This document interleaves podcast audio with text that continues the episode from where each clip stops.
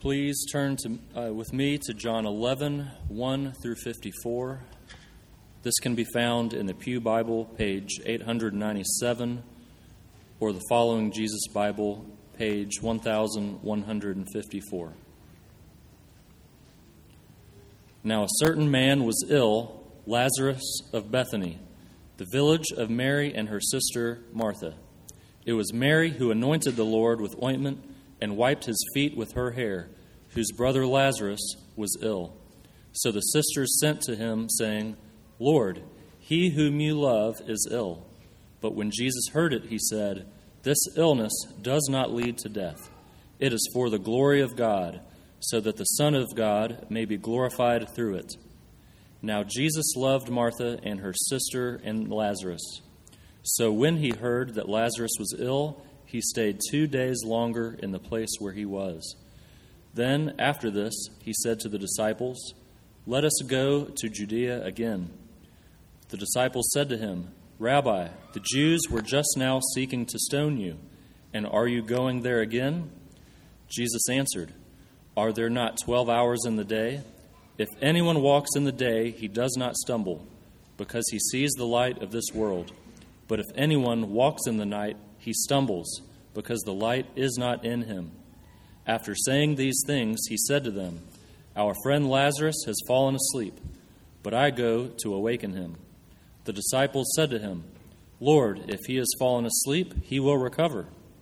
Now Jesus had spoken of his death, but they thought that he meant taking rest in sleep. Then Jesus told them plainly, Lazarus has died, and for your sake I am glad that I was not there, so that you may believe, but let us go to him. So Thomas, called the twin, said to his fellow disciples, Let us also go, that we may die with him. Now, when Jesus came, he found that Lazarus had already been in the tomb four days.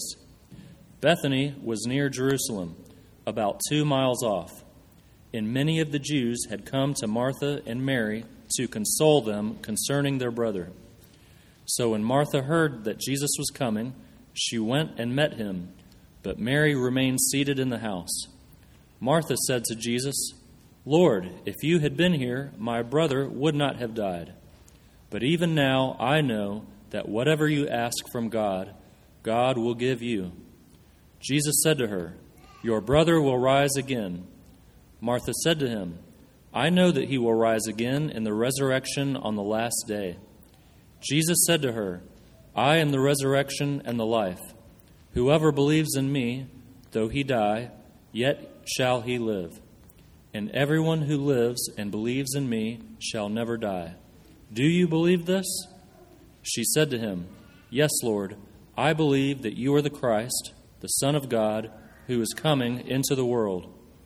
When she said, when she had said this, she went and called her sister Mary, saying in private, The teacher is here and is calling for you. And when she heard it, she rose quickly and went to him. Now Jesus had not yet come into the village but was still in the place where Martha had met him. When the Jews who were with her in the house, consoling her, saw Mary rise quickly and go out, they followed her, supposing that she was going to the tomb to weep there. Now, when Mary came to where Jesus was and saw him, she fell at his feet, saying to him, Lord, if you had been here, my brother would not have died. When Jesus saw her weeping, and the Jews who had come with her also weeping, he was deeply moved in his spirit and greatly troubled. And he said, Where have you laid him? They said to him, Lord, come and see. Jesus wept. So the Jews said, See how he loved him.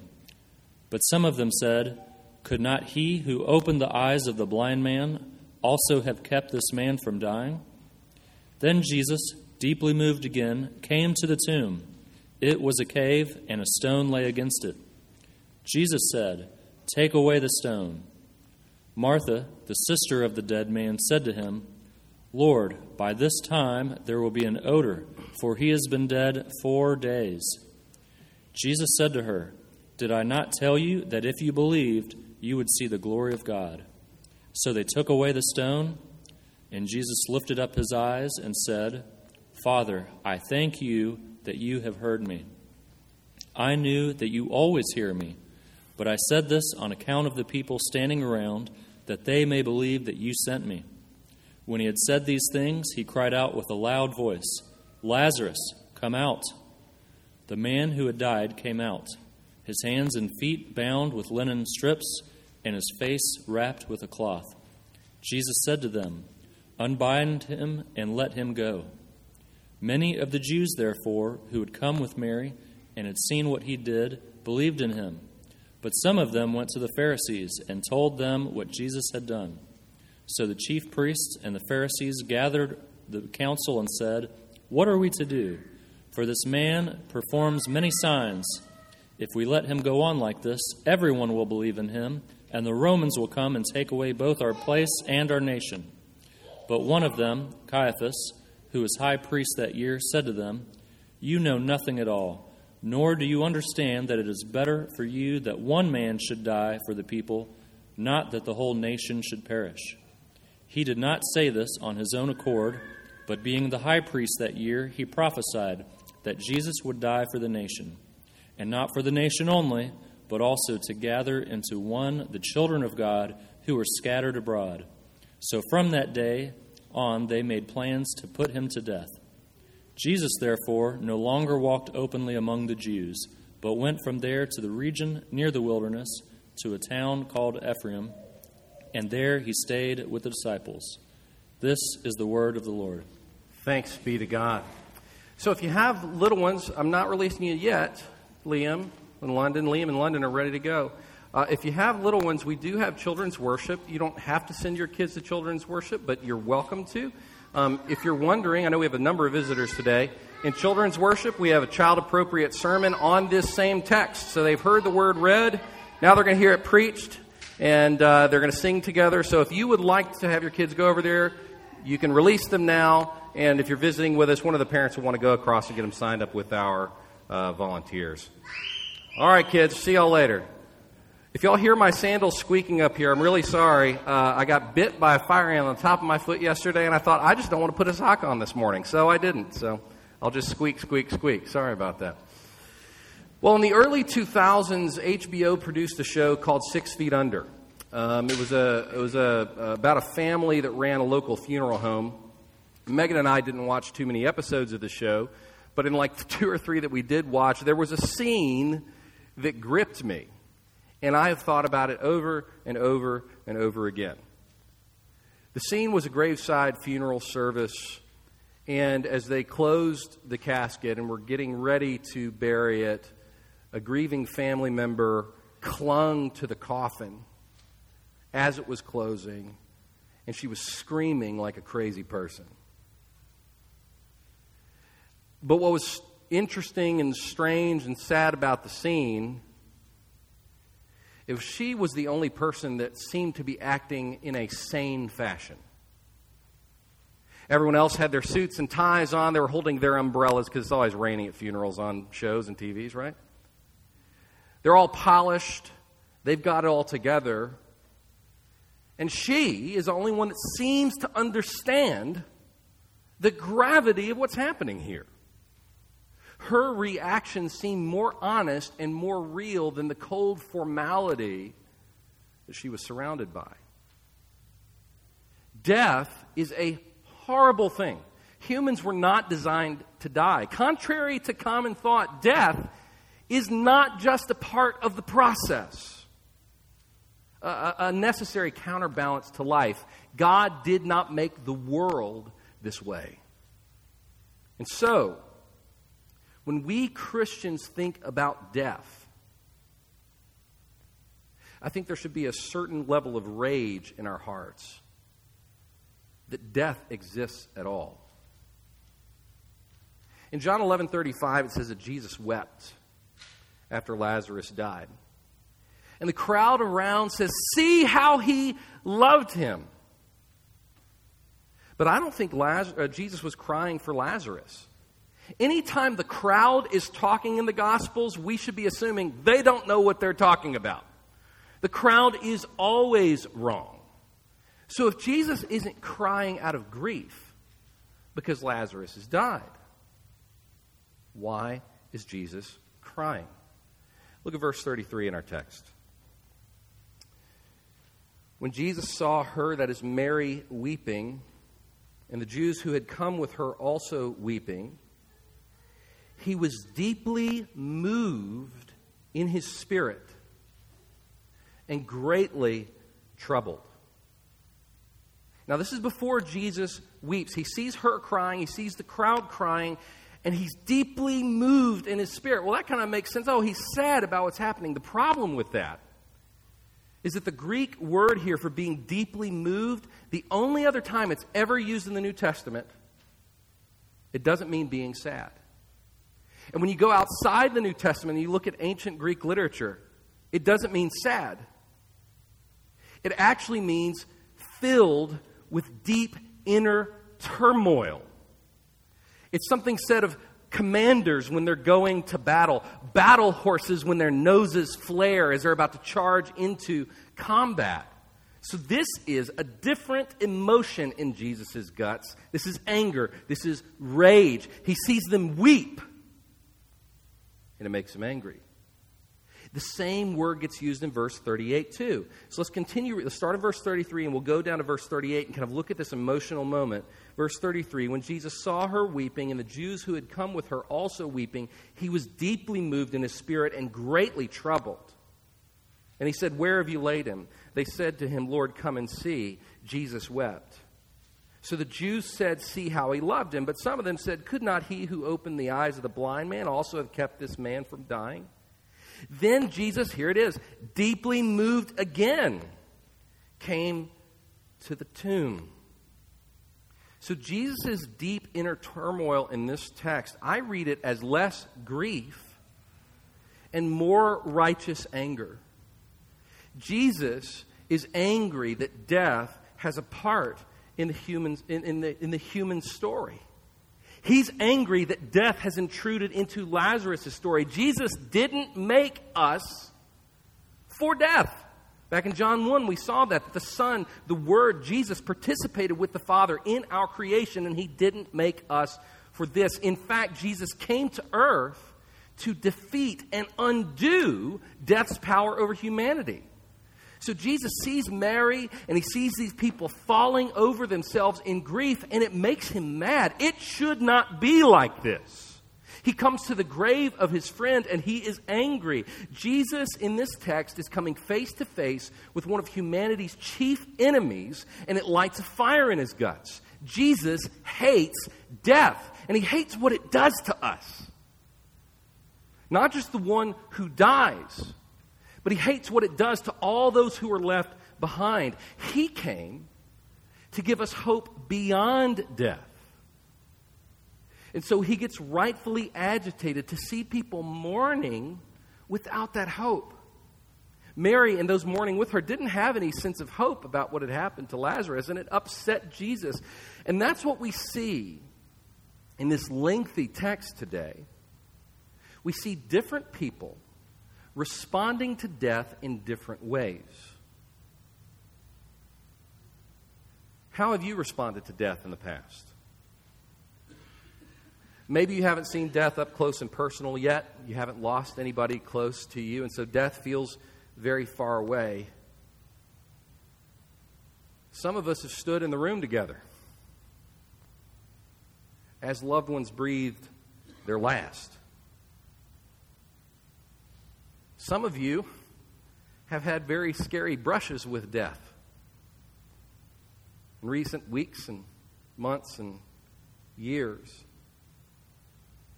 So each of our interactions with death have been different. But how have you responded to it in the past? In this text, we learn a very important lesson that the way Christians respond to death should flow directly from two things what Jesus taught and what Jesus did. The way we respond to death should flow directly from Jesus' teachings and from Jesus' resurrection power. Again, in this sanitized age, death may feel very far from you. But let's think through how Jesus teaching and Jesus' resurrecting power, how that should impact the way we respond to death. Let's start with his teaching. What did he teach about death? First, while Jesus agreed with traditional Jewish views of death and resurrection, he also related some new, unexpected teachings. He came out with some new stuff that people had not heard before. So Jesus had a very close relationship with Lazarus and with, with, his sisters, Mary and Martha, and all three of them lived in Bethany. And after Lazarus died and had been dead for four days, Jesus and all his disciples were soon to arrive in town. When Martha heard that, she came out to meet him. And in the dialogue between Martha and Jesus in the story, you can hear her express, expressing the orthodox first century Jewish understanding of death and resurrection. So when we hear Martha, we're hearing the sorts of things a lot of people in her community would believe. And it's what the Old Testament teaches. So look at verses 20 through 24, get a glimpse into the way Martha thought. Verse 20. So when Martha heard that Jesus was coming, she went and met him, but Mary remained seated in the house. Martha said to Jesus, Lord, if you had been here, my brother would not have died. But even now I know that whatever you ask from God, God will give you. Jesus said to her, your brother will rise again. Martha said to him, I know that he will rise again in the resurrection on the last day. So, what Martha says here is kind of the, the position of conservative Jews in the first century, including the Pharisees. The Pharisees believed this. They believed that when faithful followers of Yahweh died, what happened to them? They went to the grave and they waited there until the end of time. Unconscious was kind of the best guess that they had.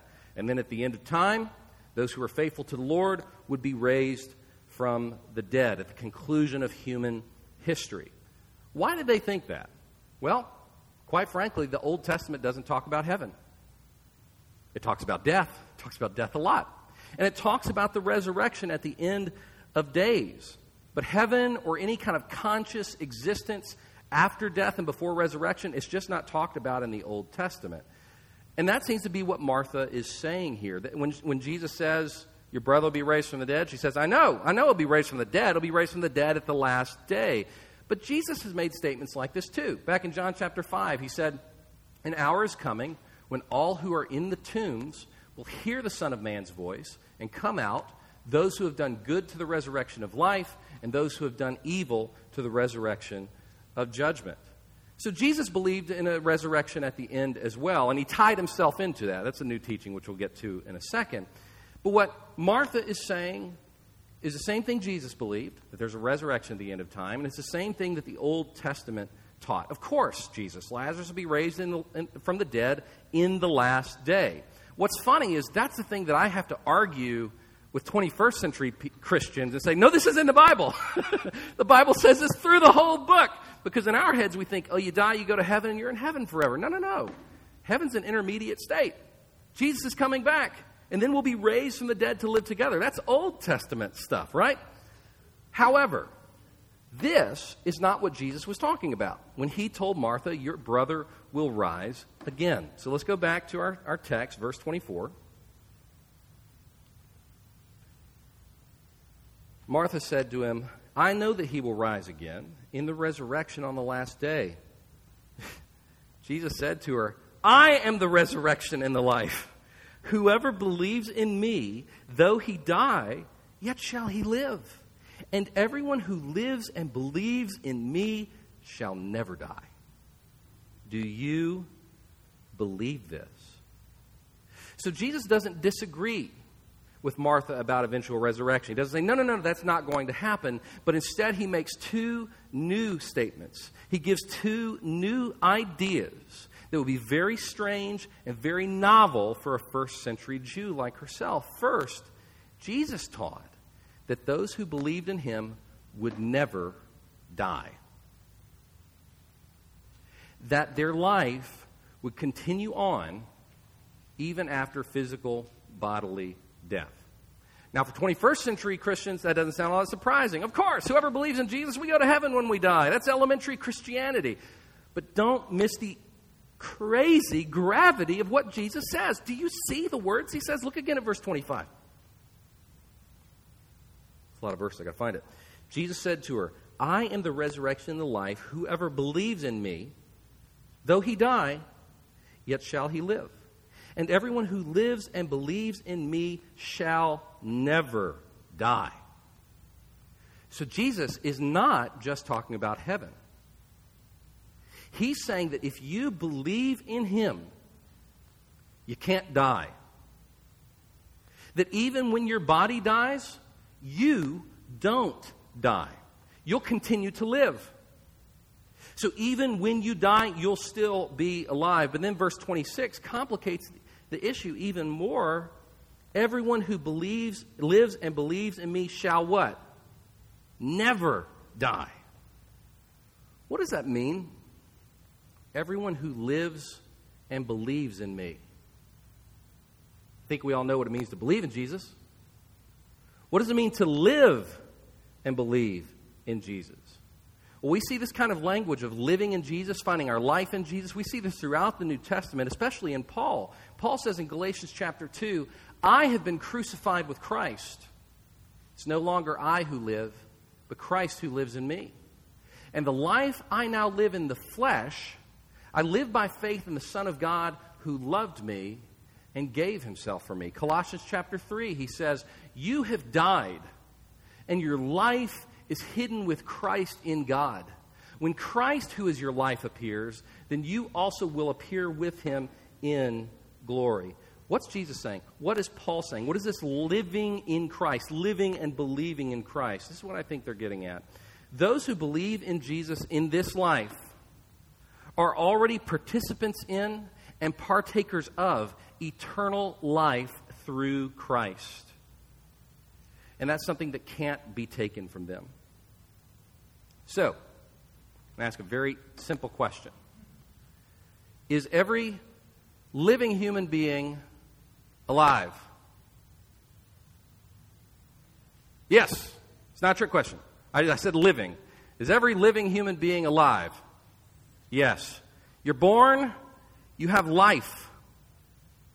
But when you die, you die. What he's getting at here is when you believe in Jesus, you receive new life then.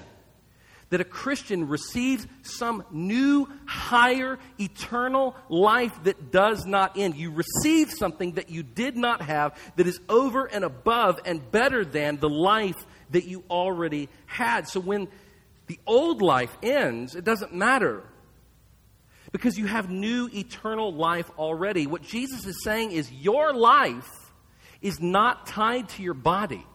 It's not tied to physical death. If you believe in Jesus, you are alive in Jesus and it's tied to Him, right? So that the life you're living in this flesh is kind of a foreign life. It's really your life is hidden in Christ. You have eternal life already. And this is how Hosea and Paul can both say that death has lost its sting for the believer.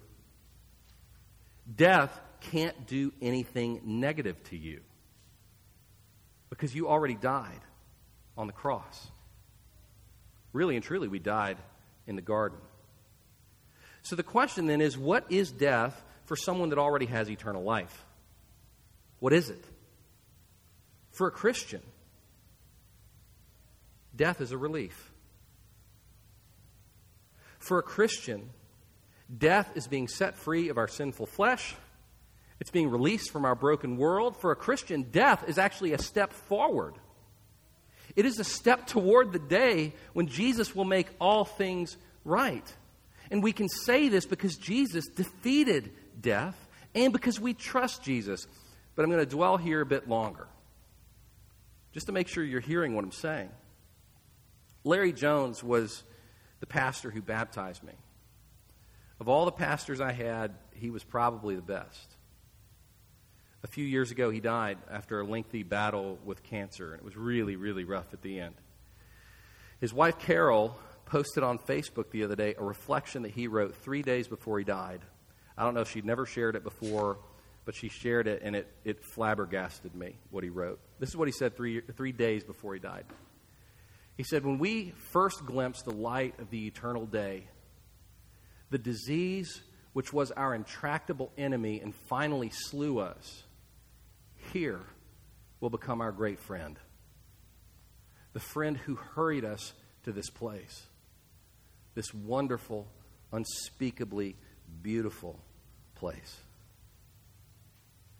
When I read that a few weeks ago, it hit me like a freight train. I mean, it's, it's so wildly counterintuitive, it's almost unthinkable. But then it so perfectly embodies what Jesus is saying here.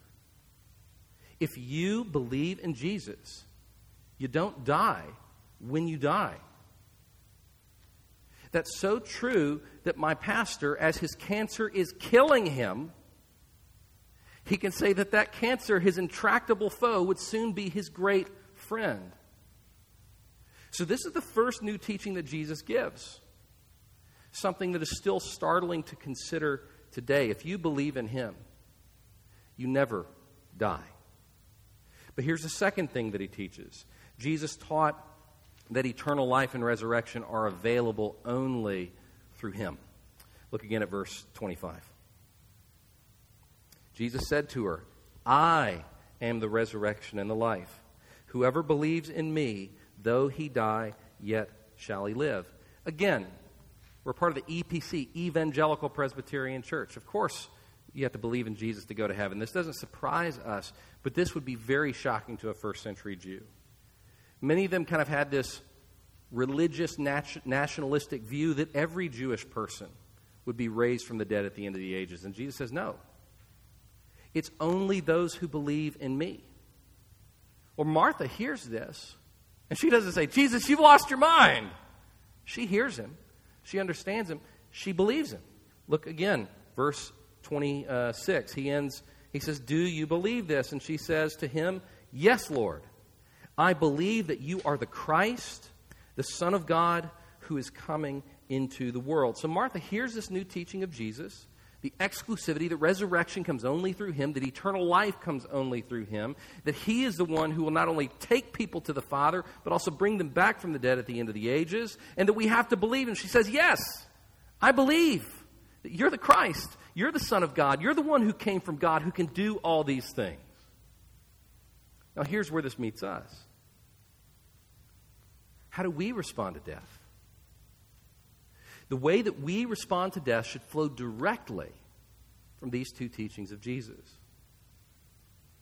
When our loved ones die, when we're dealing with a life threatening disease, when we see death and decay in the world around us, our response to death should be different from how our unbelieving neighbors respond. The way that we respond to death should flow directly from these two teachings of Jesus, but it's not only his teachings that should shape our response. His resurrection power should also make us respond differently. What does that mean? Very simple. Jesus is stronger than death. Jesus is stronger than death, and his own eternal resurrection from death proves his teachings about death to be true. I realize John 11 is a very long chapter. Jonathan, thank you for very patiently and steadily reading it for us. We believe the Bible is the Word of God, and we like to hear it. But the essential point of this long chapter is this Jesus raised Lazarus from the dead. And what that means is Jesus is stronger than death.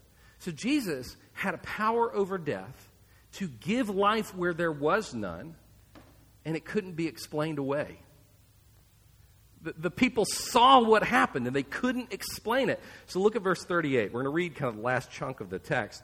Then Jesus, deeply moved again, came to the tomb. It was a cave, and a stone lay against it. Jesus said, Take away the stone. Martha, the sister of the dead man, said to him, Lord, by this time there will be an odor, for he's been dead four days. Jesus said to her, Did I not tell you that if you believed, you would see the glory of God? There's a whole other sermon here about how even our faith, saving though it is, is still riddled with doubt and questions. We see Martha moments after believing in Christ struggling. That's okay.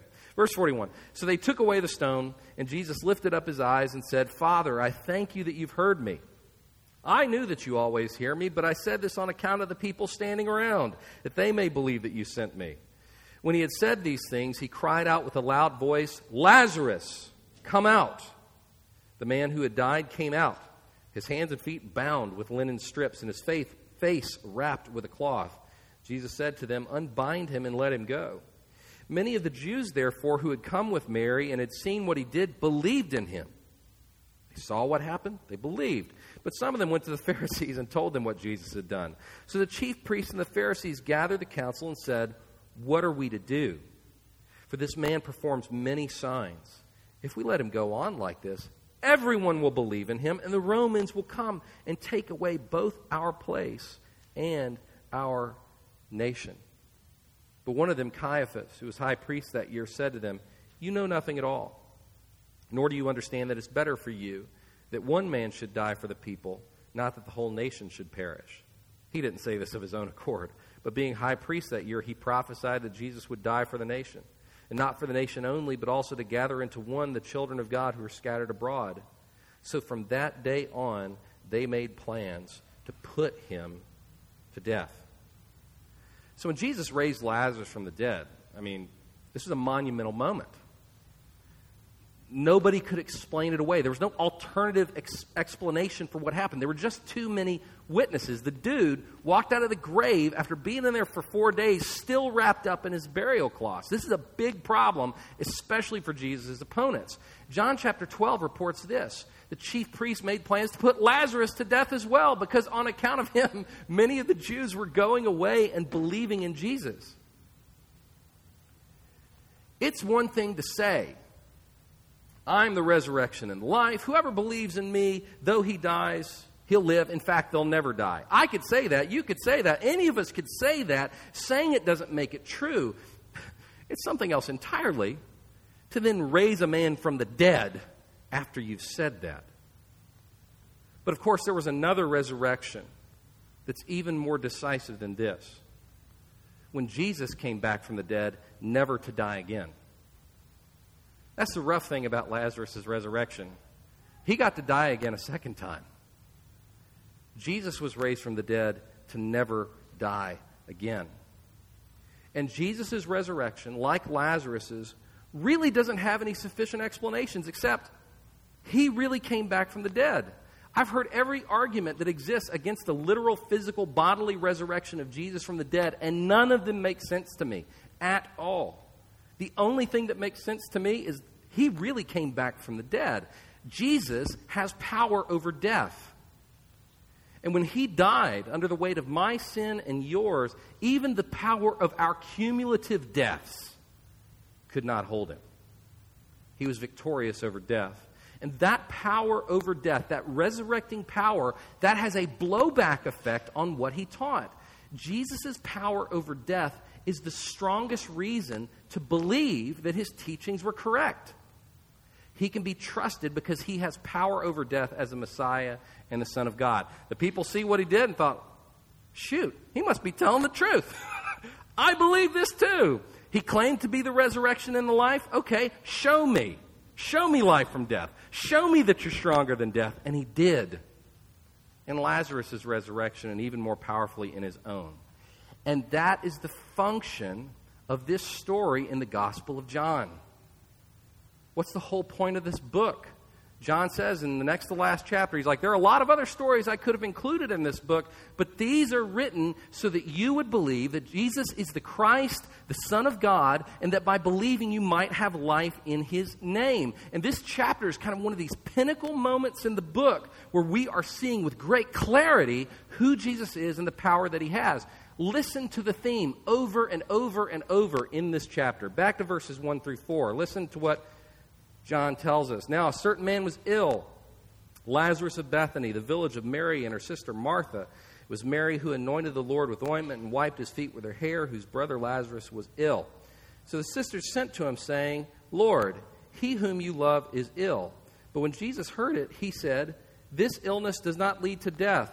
It is for the glory of God, so that the Son of God may be glorified through it.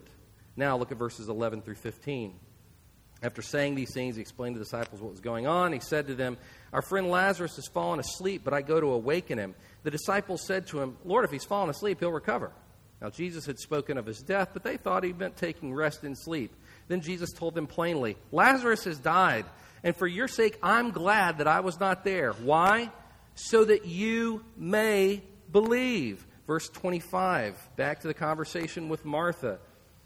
Jesus said to her, I'm the resurrection and the life. Whoever believes in me, though he die, yet shall he live. And everyone who lives and believes in me shall never die. And what does he ask? Do you believe this? Verse 39 Jesus said, Take away the stone. Martha, the sister of the dead man, said to him, Lord, by this day there will be an odor, for he's been dead four days. Jesus said to her, Did I not tell you that if you believed, you would see the glory of God? So they took away the stone. And Jesus lifted up his eyes and said, This is a hilarious prayer, actually. Father, I thank you that you've heard me. I knew that you always hear me, but I said this on account of the people standing around me, that they may believe that you sent me. The whole point of bringing Lazarus back from the dead was to show the power and glory of God in Jesus. So people would look at Jesus and say, hey, what he's saying is the truth. His resurrection power validated his teaching so that you and I, the readers of John, are forced to reckon with this, and we're forced to reckon with death differently. And that again brings us to our big idea the way we respond to death should flow directly from Jesus' teaching and Jesus' resurrection power. So I don't know when you will next face death. We have several church members right now who are facing life threatening conditions and diseases. We've got tests and surgeries on the calendar.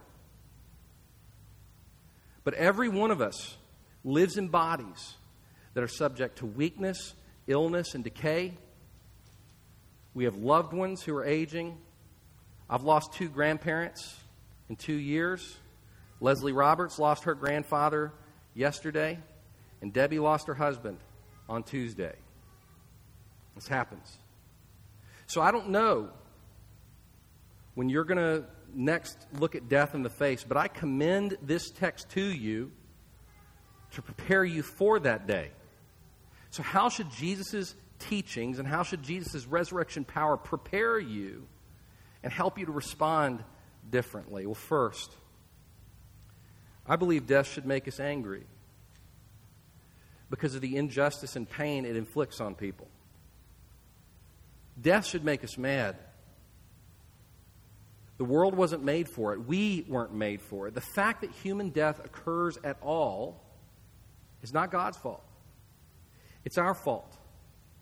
Our sin brought this tragedy upon us. And so we should grieve that. We should hate that. Quite frankly, the notion that people die without knowing the hope of Christ should tear us up. Jesus saw these people weeping without hope, and it made him upset.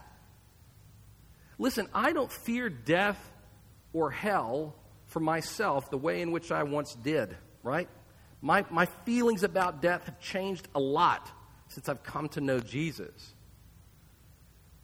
I do fear death for the people I love that don't trust Jesus. And when I sit at a funeral and I don't hear the gospel preached, but instead I hear some empty, sentimental nonsense, or I hear somebody trying to comfort the grieving saying, well, death is just a part of life it makes me want to strangle somebody. Death is a murderer and a thief who never should have been given ground on this earth. I cannot wait until Jesus comes and puts down death for good. That is, I believe, a good, rational, gospel oriented feeling about death. And it should urge us to tell others the good news. You don't have to die. you can be set free of this fear and this despair. But ironically, we should also respond with the hope that for Christians, death is no different from sleep in its effect. Death has lost its sting. Now, we're not Jehovah's Witnesses or Seventh day Adventists. We do not believe that when you die, you enter an unconscious state, that you're functionally asleep until the resurrection. That's a false teaching and is decisively what Jesus is not saying in this text. But what is he saying? Look at verses 11 through 15. After saying these things, he said to them, Our friend Lazarus has fallen asleep, but I go to awaken him. The disciples said to him, Lord, if he's fallen asleep, he will recover. Jesus had spoken of his death, but they thought he meant taking rest and sleep. Then Jesus told them plainly, Lazarus has died, And for your sake, I'm glad that I was not there so that you may believe, but let us go to him.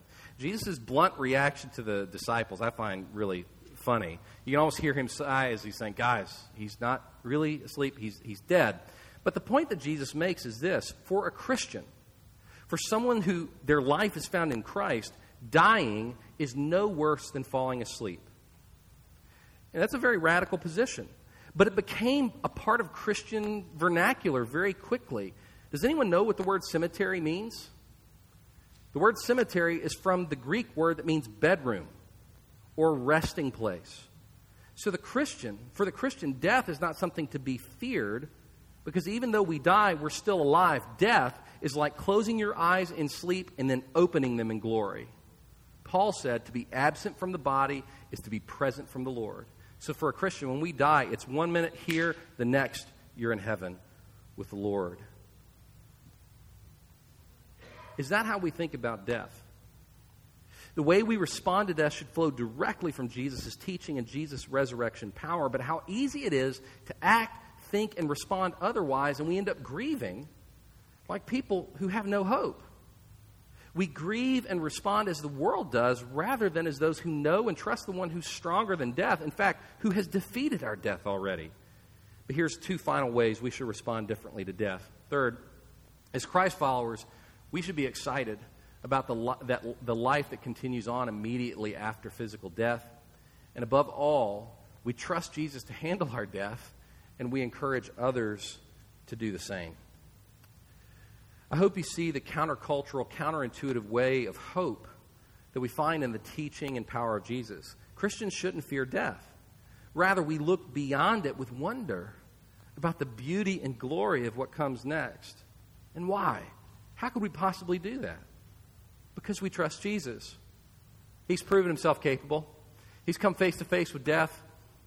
He's got no problem with it. He can handle it. He did it with Lazarus. He did it for himself. And he did it all, he conquered our death in his resurrection. So, what cause could there possibly be for fear? Now, I'm a realist.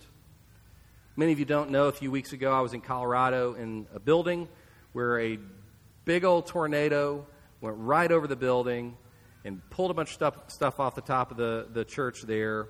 When that was happening, what did I do? I called my wife and I told her I loved her. And before I hung up, I even paused for a second and wondered if I should get the kids on the phone to tell them that I loved them too. In case I was about to get smushed by a collapsing megachurch, which would have been ironic on a zillion different levels. But after getting off the phone with her, I started praying. I started praying against the storm. I was praying against the prince of the power of the air. I was praying to be safe. I was praying to be alive. I don't think that's a faithless act. I'm not eager to die. I'm not excited about the idea. I love being here. I love serving my family and serving you guys. But the reality is, I'm going to die one day. And you are too. Maybe in a tornado, maybe in a car accident, maybe with a heart attack or a stroke. Death is going to come. Are you ready for that? And how can you possibly get ready for that? Believe what Jesus taught and believe it because he has power over death. He resurrected Lazarus, and he himself has come back from the dead and is still alive. Trust Jesus, and your death will be no death at all.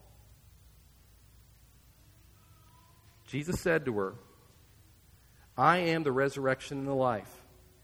Whoever believes in me, though he die, yet shall he live and everyone who lives and believes in me shall never die. Do you believe this? Let's pray.